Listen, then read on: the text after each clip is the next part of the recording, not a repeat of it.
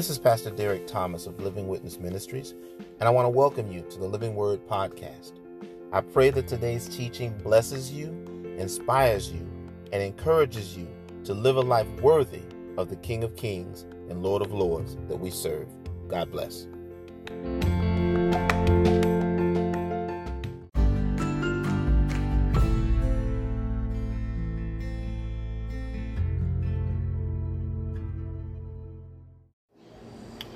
Text for our message this morning is actually found in the New Testament. It's found in Paul's letter to the church of Philippi. It's the third chapter, verses 13 through 16. What is it? What is it? Philippians, the third chapter, verses 13 through 16. I'll be attempting to read from the New King James Version of God's Holy Word because once again, Steve, I forgot my glasses. When you find- No, no, I'm good. However, I got the magnifying glass that you gave me, so we praise God for that. I pr- praise God for friends, folks, because that's a blessing. But what you find written there reads in this fashion, sort of. So if I mess up a little bit, please bear with me. Brethren, I do not count myself to have apprehended, but one thing I do, forgetting those things which are behind, and reaching forward to those things which are ahead. I press toward the mark for the prize of the high calling of God in Christ Jesus. Therefore, let us, as are mature, have this mind, and if in anything you think otherwise, God will reveal even this to you. Nevertheless, to the degree that we have already attained, let us walk by the same rule. Let us be of the same mind. As we speak this morning to the subject, meet the press. Amen. Meet the press. I, in the 51 years that I've been alive, a lot of things have happened in, in my life on Sundays. I've seen all kinds of things happen. When I was little, we didn't have a choice when I was a baby. Is once I was able to, hey, before I was able to walk, once I was home and my parents thought I was home long enough, I was in church every Sunday. I was. I I didn't understand it. I didn't know. I went from a situation like that to when I was a toddler, running around the running around the pulpit. You know, the pastor at that time was saying he's gonna be a preacher someday, and my mom was like, "No, he's not. no, he's not." To through my younger years, even through my teenage years, trying to run away, it just it just I just found that on Sunday it just made sense for me to be in worship. Some things we just mentally equate. They're called mental pegs. I'm learning that in my psychology class that it's called mental pegs. You associate things in life with mental pegs that you have. They're foundational grounding points that are set and etched in stone. In my 51 years of life, I found that if it's Sunday, I'm in worship. It makes sense to me. Even if I'm on, even if I'm traveling, I'm out of town, I'm not able to actually make it into worship. I'm taking time out to worship God, worship Him in prayer, worship Him in study, worship Him in some way, shape, or form. It's funny because society has a has a an uncanny way of taking things that are God ordained and doing the same thing with them. I'm 51 years old, and for me, in my mind, if it's Sunday, it's worship time. Yet, about 70, 71 years ago, somebody at NBC had the bright idea to come up with a show that's called Meet the Press. And this show has been around since the 1940s. And it's changed in format, and it's changed in type, and it's changed in presentation, and it's changed in hosts. But the one thing that's remained the same is, is the promotional tagline concerning the program. And no matter when I watch it, uh, as far as the promotion, because I watched a lot of TV when I was younger, the tagline always was if it's Sunday, it's Meet the Press. If it's Sunday, it's appropriate that you equate that with the show, Meeting the Press. So as I began to look at this particular passage of scripture, the Lord began to deal with me so often. He was letting me know my people fail to realize that the information and the insight that I'm giving them is for more than just something to sound good. It's for more than just you saying, okay, I know thus and so. The word lets us know that we have to put work in to get the reward of eternal life. God didn't save us to just say, okay, I'm saved for us to kick our feet up and say there's nothing to do. He saved us with the intent of going out and making a difference. The the premise of sowing and reaping, so often we just want to just relegate it to just money, but it's so much more than money. We sow into people's lives with the words that we say, we sow into people's lives with the actions that we take. No matter how great or how small, everything we do has an impact. So my desire is to make sure that every single day that I live, to the best of my ability, I aspire to sow a seed. Because every seed that we sow, be it good or bad, a harvest is coming from. So day in and day out, we should weary not, as the word says, in well doing, because for us, the due season comes if we faint not. But God never said that it wouldn't be difficult. God never said that it would be a flowery bed of ease. We run into challenges day in and day out we run into challenges. It might be our job might not just make it conducive for us to worship. It might be that individual that we know in our lives that, that does everything that they can to try to discredit or disrupt our letting our light shine. It might be a family member or a child that just gives us all kinds of issues and just gives us the total flux and we don't know what to do. And when these things come along in life, these oppressors, they press on our faith. They press on our capacity to serve. They press on our will to do. But but like the the, the, the uh, tagline says, be it Sunday, be it Wednesday, be it Friday, I take it and change it this way. If we're believers, every day for us is a day for us to meet the press. Amen. Amen.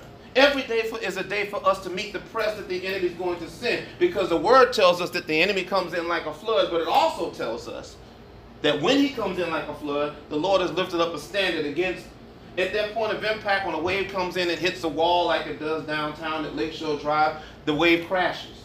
The reason why the wave crashes is that the wave is hitting the wave, which is an irresistible force, is hitting the wall, which is a movable object. And when that happens, all that energy has to go somewhere, and there's an impact. Every time we meet the press, we're making an impact in the lives of others. And God desires us to be impact makers to make a difference in people's lives. Amen?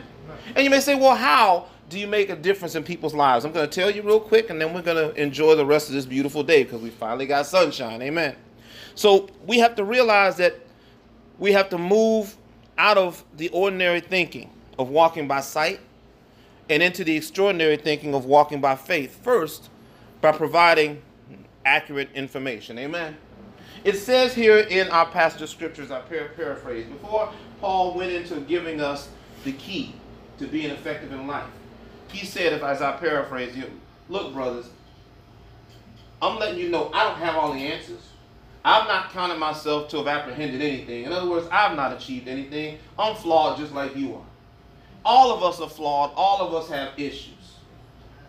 But the thing that I've learned is that there's value in things that are flawed. And I think the way the Lord, for me, brought that point home was about maybe 51, 41, 31, about 20 years ago, when leather jackets and the distressed leather were really, really popular. I went into a store. Went to a store and I was looking at this leather jacket. And my wife at the time, she's like, that jacket looks horrible because it was all different colors and it looked like it was stretched. It looked like someone had put it out on the expressway, ran over it with a couple of 18 wheelers, threw it in some mud afterwards. It just looked horrible. But this jacket was a better part of a thousand dollars. And I'm like, I go to the clerk, I'm like, excuse me, ma'am, um, is this a typo on the tag? Because it says a thousand dollars and no disrespect, but this jacket looks horrible. And she said, no, that's exactly how it's supposed to look because, catch this, it's distressed leather. I said, what's distressed leather? She said, distressed leather, catch this, it's leather, leather that has not been treated and basically it's come directly off the animal that contributed it and it hadn't been treated. It hadn't been made to, to blend. It hadn't been made to be all one color. It's designed to give the natural look. And the natural look is valuable because it takes more to preserve the natural look. So often, what we want to do in life is we want to just blend in. It's easier to blend in. It's cheaper, it's less of an investment for us to blend in. It's just easier to blend in. We don't have to uh, look different. We don't have to, to sound different. But, but I submit to you that what Paul is letting us know is that God wants us to be different. He needs us to be different. The word tells us that we're a peculiar people. We're a royal priesthood. We're a holy nation. I used to make my mom laugh all the time, like, Mom, God says I can be peculiar, so you okay? And she was like, I don't know about that. I'm gonna have to pray a little more on that. But God has designed us to be peculiar. He wants us to understand that there's value in being distressed. There's value in being pressed. There's value in people seeing the scars that we have. There's value in people knowing I'm not coming to you saying I got all the answers. I'm coming to you letting you know the truth of the matter as it pertains to our walk in Christ. Christ called us to be flawed just the way we are. That's why it's that's why the songwriter wrote just as I am. It didn't say just as I need to present myself. It's just as I am. God, all I can give you is me. God created each of us just the way he wants us. He created each of us flaws and all just the way we are. Because those flaws might be the very jagged edges that fit in the groove of somebody else that needs what you have. So often we think about individuals, oh, he's got a temper, or she's insecure, or he's this, or she's that. But God created us that way because there's someone that has the key to unlock the door to that heart, and that someone might be you. You never know. The experiences that each of us go through are designed to be a blessing to somebody else. I wonder about some of the things that I've gone through. My, my girlfriend and I were talking about this just in, in recently just the issues and the challenges that, that we've gone through, the heartaches that we've gone through in our lives, you know, with our, our you know previous relationships and everything else. It's like, why? We've tried to be good people, you know, in our individual walks as we were. We never said that either one of us were perfect, but what we were was perfect in God's standpoint and mature enough to realize that in the midst of the flaws that we have, we still have a lot to offer and to give.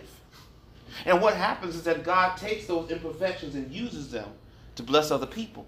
So that we, when He puts two imperfect, imperfect things together, and they together form a perfect picture of Him, because two is a number of witness, then people can see that and witness what happened and realize the value of those two individuals that have gone through something. They've not been treated. They've not sought to change. They've not sought to blend in. Like that jacket, they came together just as they were. And the texture and, and the, the, the, the binds that hold them together and the scars from, from being wounded and the, the, the discolorations from being bruised, all those things, when people begin to hear their story, make that relationship valuable. So as I listened to that lady, I'm like, okay, I can see the value of the jacket. I didn't buy it, but I understood the value of it.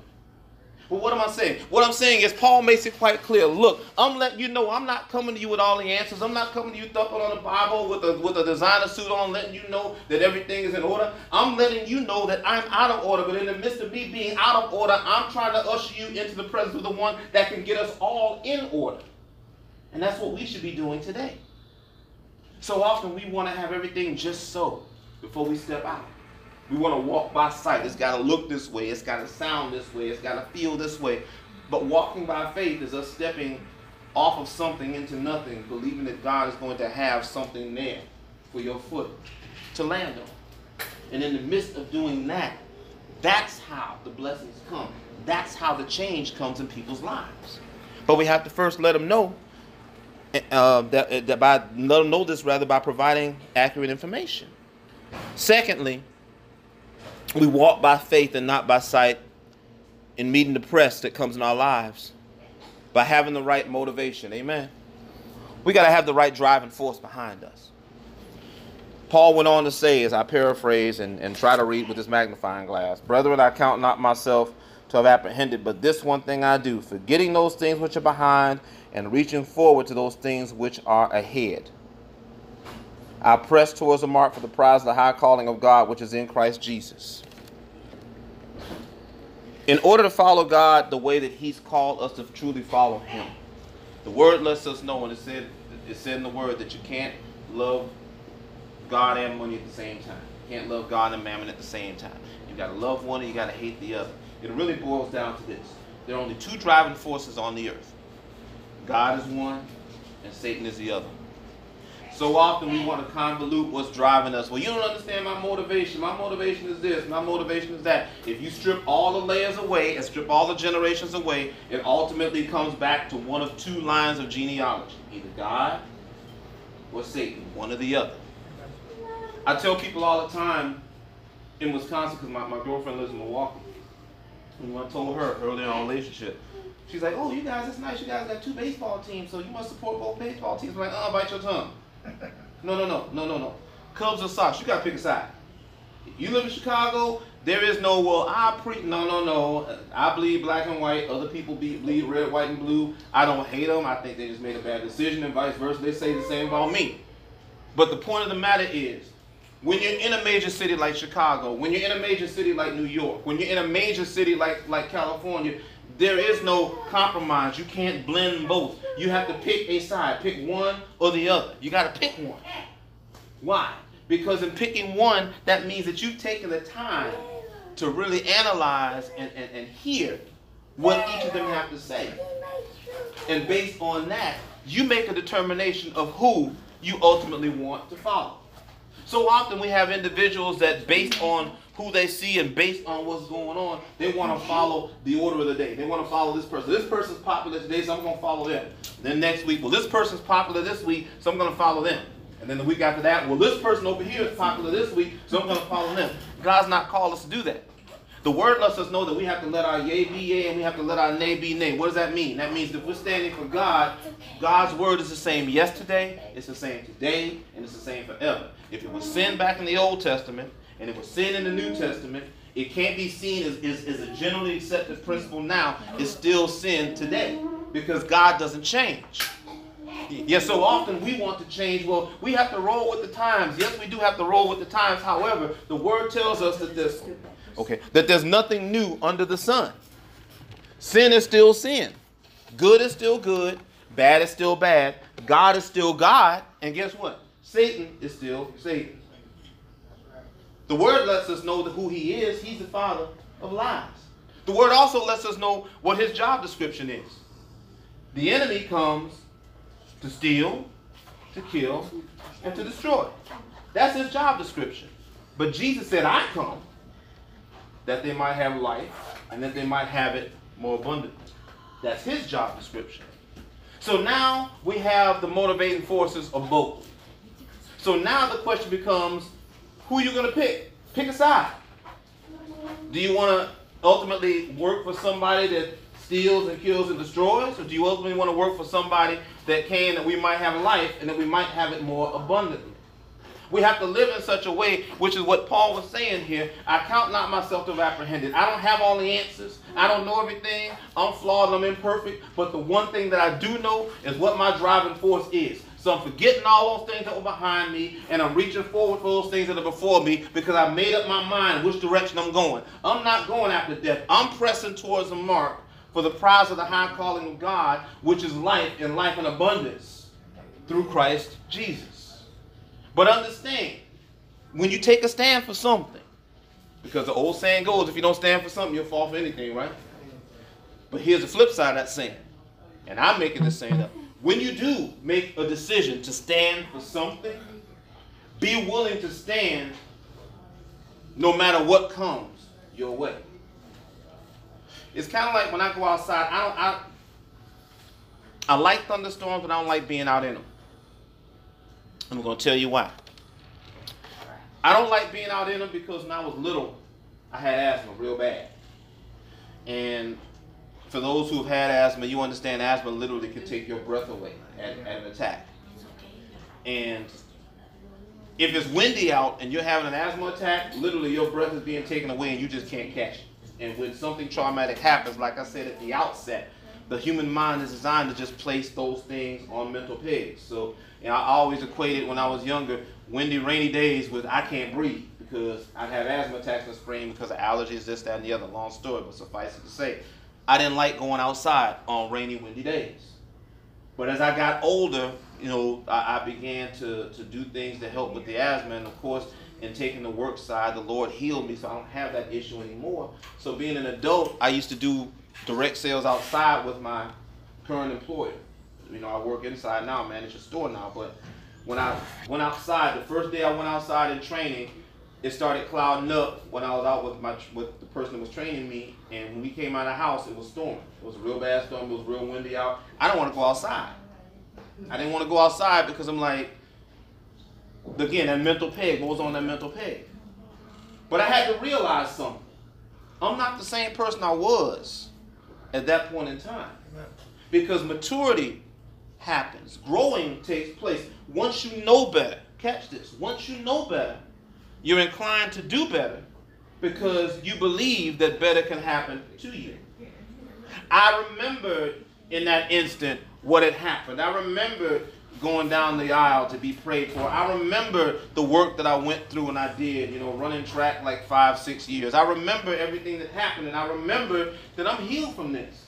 So I had to take that stand and stand on the word and let the devil know, devil, look, trick no good. I'm going out here and I'm doing what I need to do. I'm doing what I get paid to do.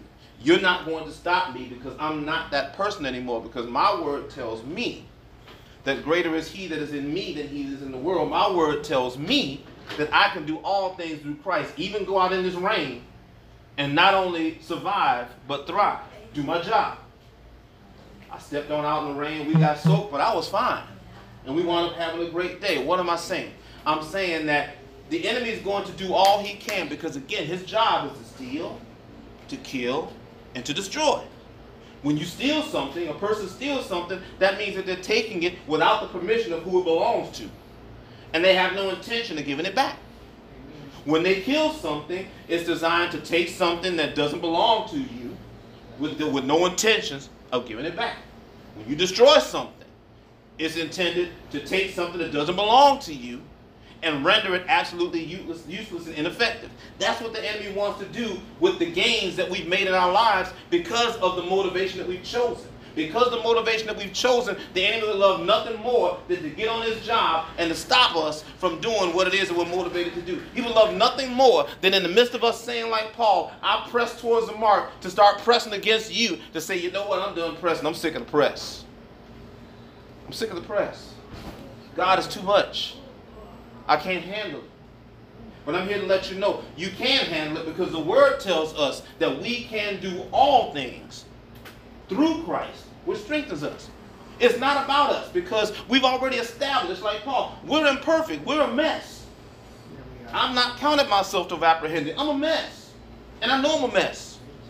But because I'm perfect, not flawless, but because I'm perfect, meaning I'm mature enough to say, God, I'm a mess and I need your help.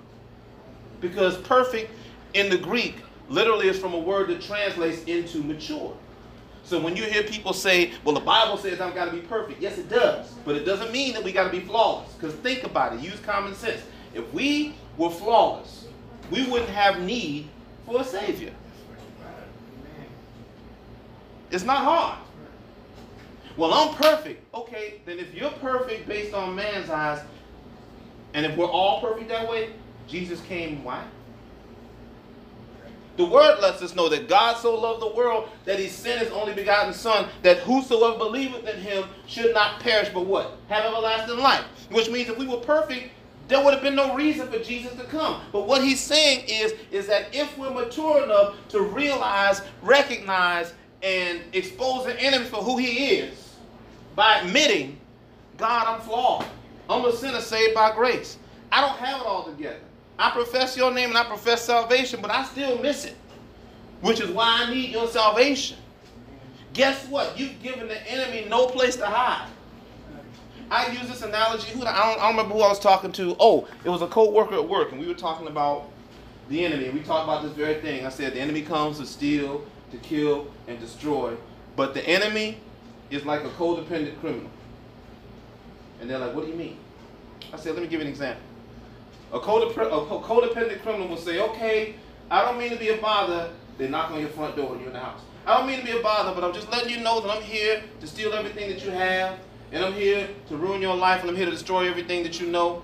Um, in order for me to do that, I need to get in the house. Would you be so kind as to open the door so I can come in and start ransacking your house, please? And, and while you're at it, if it's not too much trouble, I didn't bring a bag with me. Would you happen to have a garbage bag that I could use to, to put your stuff in? And, and if you got a knife available, could you loan me a knife so I can kill you with it? A codependent criminal. Why do I say that? Because unless and until we open the door to let the enemy in, he can't do anything. He's a codependent criminal. If you don't want the criminal to take anything, don't let him in. He don't have a way to break in. He don't have a key to get in. He doesn't have anything to threaten you with. He doesn't. Yet so often we allow the press that comes in to override our motivation. And Paul is saying right here, look, I don't have it together. I'm not perfect, but all I know is this one thing. All the stuff that I thought I knew, that the world said I should knew, I'm laying it down because I'm pressing towards the mark because Jesus helped me understand and see the way. That's why Jesus said, I am the way, meaning Christ, the truth, and the life. Amen. Amen. Leads us to point number three. I'm almost done. Um, and that's by demonstrating complete dedication. And let me read, let me try to read a little bit further here. Uh, it says, verse 15, Therefore let us, as many as are mature or perfect, if in the, in the Greek, have this mind. And if in anything you think otherwise, God will reveal even this to you.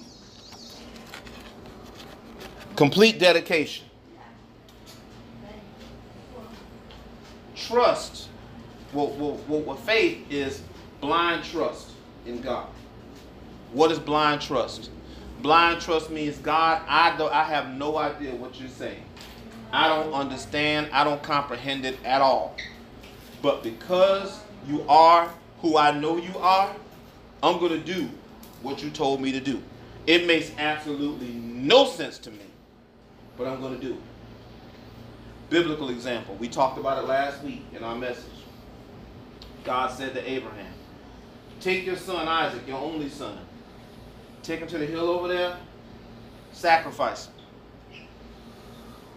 Abraham said, Okay. Took it, took Abraham, Abraham took Isaac over there. He turned around and said to his men, Me and the boy are going up there to worship on the hill and we'll be back. Notice he said we'll be back. He didn't say I'll be back. He said we'll be back. They go up there. Isaac says, Dad, we got the wool, we got everything we need. Where's the sacrifice at? Meaning Abraham had told Isaac he was a sacrifice. Abraham again goes, Son, don't worry, the Lord will provide. Isaac says, okay, because Isaac trusts his father, which is what we dealt with last week on Father's Day, being an example of faith. Word goes on to say that Abraham bound Isaac, tied him up, put him on the wood, lit the fire, everything was ready, had the knife up, getting ready to strike his own son. Never once wavering. His faith never wavered. It looked bad for both of them. It looked bad for Abraham because Abraham was about to kill his son based on man's eyes. It looked bad for Isaac because Isaac was about to be killed willingly. Because at no point, like I said in the message last week, at no point did it say in the word that Isaac tried to run away. It didn't say Isaac called DCFS. It didn't say Isaac tried to call the news. It said Isaac asked one question. And based on the faith of his father, he laid there. He didn't move. And sure enough, God being God moved. Why? Because they both walked by faith and not by sight. They trusted God blindly. Yeah, so often we in our educated selves, well, Lord, if you show me a sign, I, I, I'd like to think that you want me to do this, but if you could give me a sign, that's not walking by faith. That's walking by sight. Anybody can walk by sight. You don't even need 20/20 vision to do that. But walking by faith means that you have to have a sense of knowing. If I were to close my eyes and put a blindfold on right now and tell you all I'm getting ready to go out to my car, I'll be right back, knowing I can't see anything, that'd be a lot harder journey than if I say I'm running out to my car to get my glasses, I'll be right back. Because I can see where I'm going. But God is calling us to do it the first way. Because in and of ourselves, we're not complete. We're nothing more than uh, um, replications of God. God wants to use us in the earth. We have to trust God's eyes. We have to trust God's sight. We have to trust God's vision because God's vision is perfect, meaning flawless. God knows everything. He knows. In the hymn, Jesus, uh, in, in the hymn, there's not a friend. Jesus knows all about our struggles. He knows everything there is to know about us. He knows our getting up. He knows our laying down. He knows the number of hairs on our head. He knows the number of breaths in our body and our lives. He knows, he knows how many times our hearts are going to beat. He knows every heartache we're going to go through. He knows every time we're going to fail him. He knows. So if he knows everything, would it not stand to reason that instead of us stumbling through life, like it says here as I paraphrase, just trust.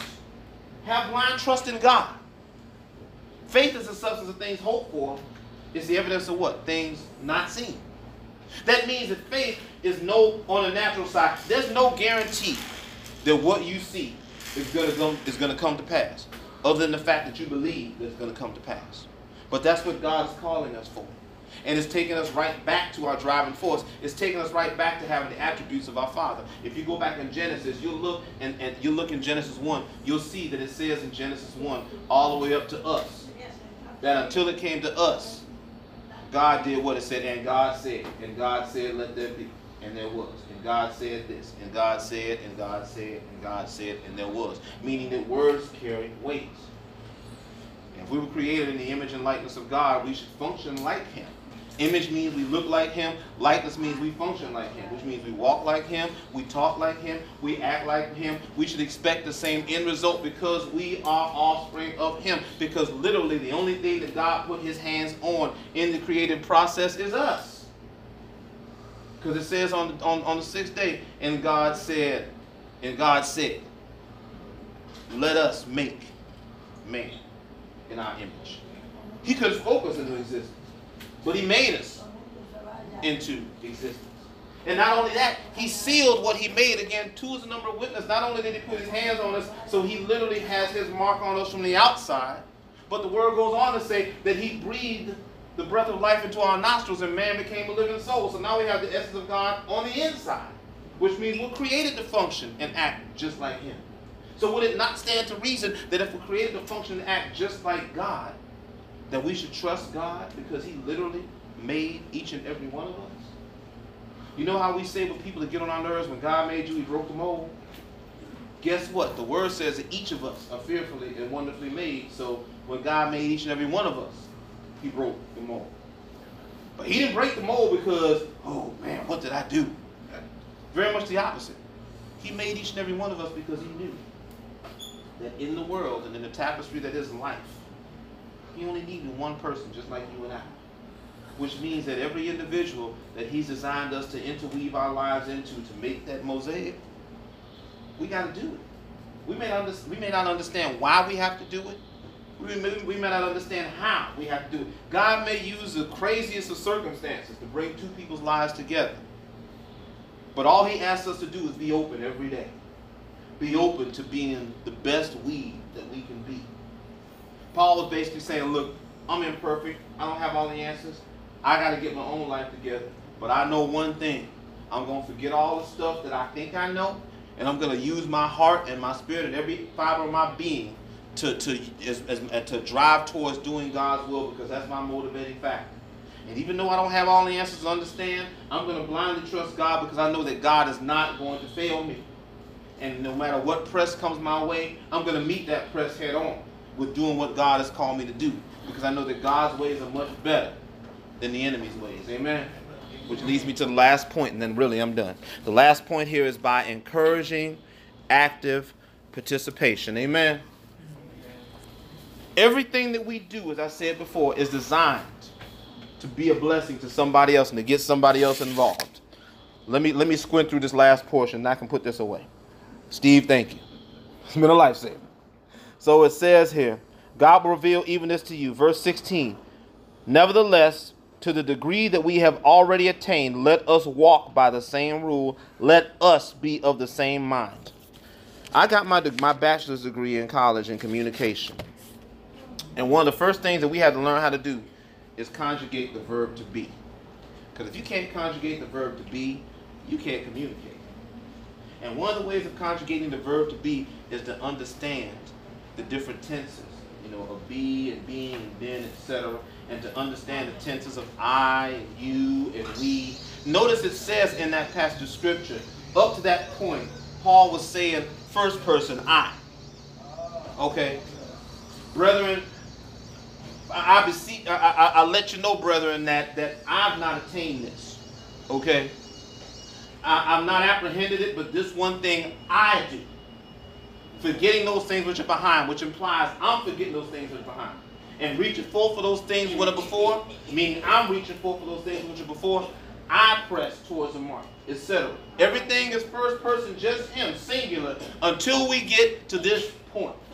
At this point, it stops being about me and I, and it starts being about we and us. Everything that we go through in life is designed not for our glory, but first and foremost for God's glory, and secondarily for our good. Meaning, if we win the lottery, if we were to win the lottery, as, as an example, do you really think our response if we won the lottery would be, well, fantastic, I won the lottery. I'm going to put the ticket back in my pocket, and I'm going to go have a seat, and me and mine are going to be taken care of the rest of our lives. And nobody's going to know about it. That's not going to happen simply because whether you believe it or not, if you ever take the time to read the really, really, really, really, really, really, really fine print, that small print on the back of the ticket, one of the things that really you have to do is you have to, if you win a prize like over a certain amount, you have to at least avail yourself initially to it being made known publicly that, hey, you won. You can choose to be anonymous, but we're never anonymous. Because think about it. If, if, if I, you don't have to think about it. If I won $500 million in the lottery, and I said, I'm going, look, announce me anonymously. And they say, well, we had a $500 million ticket sold in LaGrange. Okay, you've kind of already pinpointed the general area where they are. Do you really think that I'm going to be quiet and just sit on $500 million? No. When you see the new car pull up, you see new house being built, and, and right, you see thousand dollar distress jacket that I wouldn't buy 20 years ago, and you see all kinds of stuff happening. People aren't stupid. They're gonna start putting one and one together. What I'm saying is, and what I'm saying is this, and submit this to you, and I'm done. Everything that we aspire to do is meet the press. Like I said earlier, an irresistible force meets an immovable object. And when those two things converge, an impact happens. If you've ever been on the lakefront, and I think one of the funniest things I've ever seen. If you've ever been on the lakefront, you see somebody jogging along the lakefront, when that impact happens, you got it, Steve. What happens when that water comes down? It affects them, right? It affects them. Oh yeah, on a bike, that's even better. Oh, that's great. On a bike, as long as they don't fall in the lake, that's hilarious. I love it. It's fun. I could park and just watch that. I could go get some beers, popcorn, just sit there and just watch that for hours. But what am I saying? When the irresistible force of the enemy seeking to come in like a flood the immovable object those individuals, you and I, who know Jesus Christ, it makes an impact, which means it's going to be a blow up. God always wins. When God wins and does the miraculous, individuals that are around you are going to get hit by the splashback from that, so the I becomes an us. So when you sow that seed and God begins to move and it makes an impact in your life, people that are near you because they know you and know what you stand for are going to get hit by that impact. And if by chance they don't know Christ, guess what? Each and every time that happens, we're now building a case for them to say yes to Jesus. Because it goes back to the principle of sowing and reaping. Everything that we do in our lives is seed. And as we continue to plant that seed and that seed continues to get sown, the greatest thing that destroys a seed from coming to harvest is time. So often we don't want to wait and take the time necessary to cultivate that seed. But the time is necessary in prayer and in fellowship and in striving to live as a Christian are. And even when you make a mistake, being transparent enough to say, hey man, or hey, hey girl, I, I messed up here. Because what happens is during that time of germination for that seed, that individual is watching your life because the word says, mark the perfect man. There's that word perfect again, meaning mature. Mark the perfect man and, and, and, and watch his ways. Why? Because if he's doing it the right way and he's doing it God's way, as sure as you sow a seed, seed time and harvest are certain in God's economy and scale. If we're doing it the right way, we're going to see a harvest. And when that harvest comes, it's going to bless somebody because the impact of that growing, even in situations where it shouldn't grow, are going to have an impact in the lives of others. And they're going to be like, huh, well, if they can do it, I can do it too. Because I know where they came from. They didn't come from a perfect situation. They had mistakes, they had missteps, they had sickness, they had divorce, they had stuff happen to them, they had stuff happen to their kids, they had bankruptcies happen in their lives, yet they're still here. So maybe there's hope for me. That's what Paul is saying.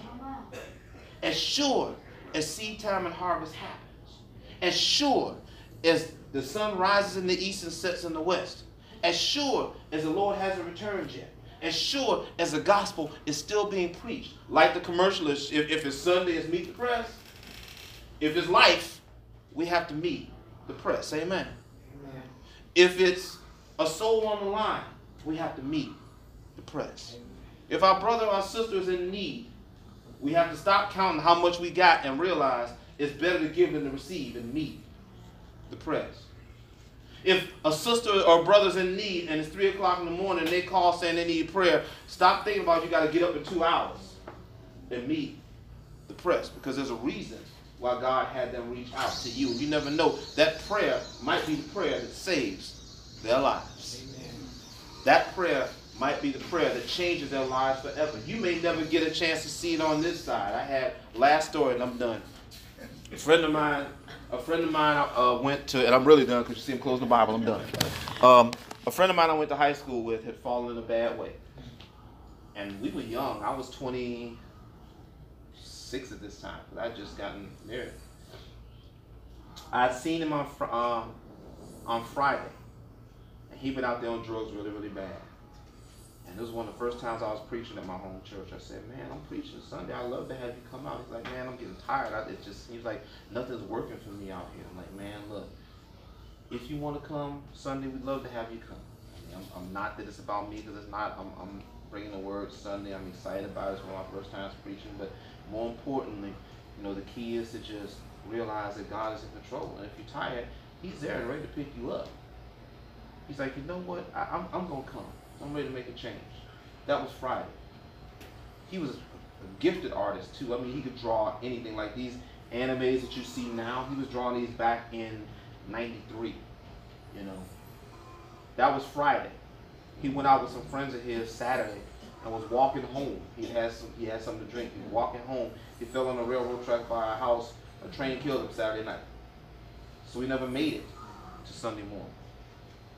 My hope and my prayer, and my belief is in that instant, what he said that he was coming. I believe that he truly made the change in his life at that moment. You may not ever always see what seed comes up. It's not about us seeing how much harvest we have. It doesn't matter how much harvest we got behind us. All that matters, my father always taught me, even now when I go see him at the center, I, I still remember it. It's not about what's behind you. It's about what's in front of you. That makes a difference. What's behind you can't hurt you. What's in, what's in front of you can destroy you if you don't pay attention to. God is calling us in our lives to meet the press. Amen? Amen. Amen. We thank and praise God for his word on today, and we thank and praise God for the opportunity and the privilege to be used by him to meet that press. And if you're here today and you don't know Jesus Christ as your personal Lord and Savior and you desire to do so, if you'd raise your hand where you are, we'll be more than happy to come and pray the prayer of faith with you.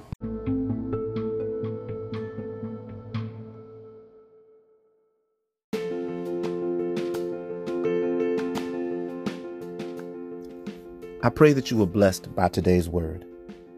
The Bible tells us that if we confess with our mouths that Jesus Christ is Lord and believe in our hearts that God raised him from the dead, that we would be saved. If you've never taken the opportunity to do either one of those things, won't you join me now in prayer? Let's pray. Lord Jesus, I come before you a sinner. I believe that you sent your Son to die that I might live. I believe that he lived, died, rose again, ascended to heaven, and is coming back for sinners just like me.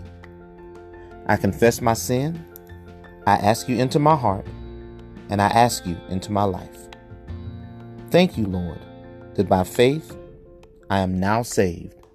In Jesus' name, amen. If you prayed that prayer, I'd like to welcome you into the household of faith and into a loving relationship of salvation with our Lord and Savior, Jesus Christ. Please email me and let me know of your experience, or if you have any prayer requests or praise reports, please email me. The email address is livingtowitness at gmail.com. That's living, the number two, witness at gmail.com. Until next time, this is Pastor Derrick Thomas, encouraging you to live your life as a living witness.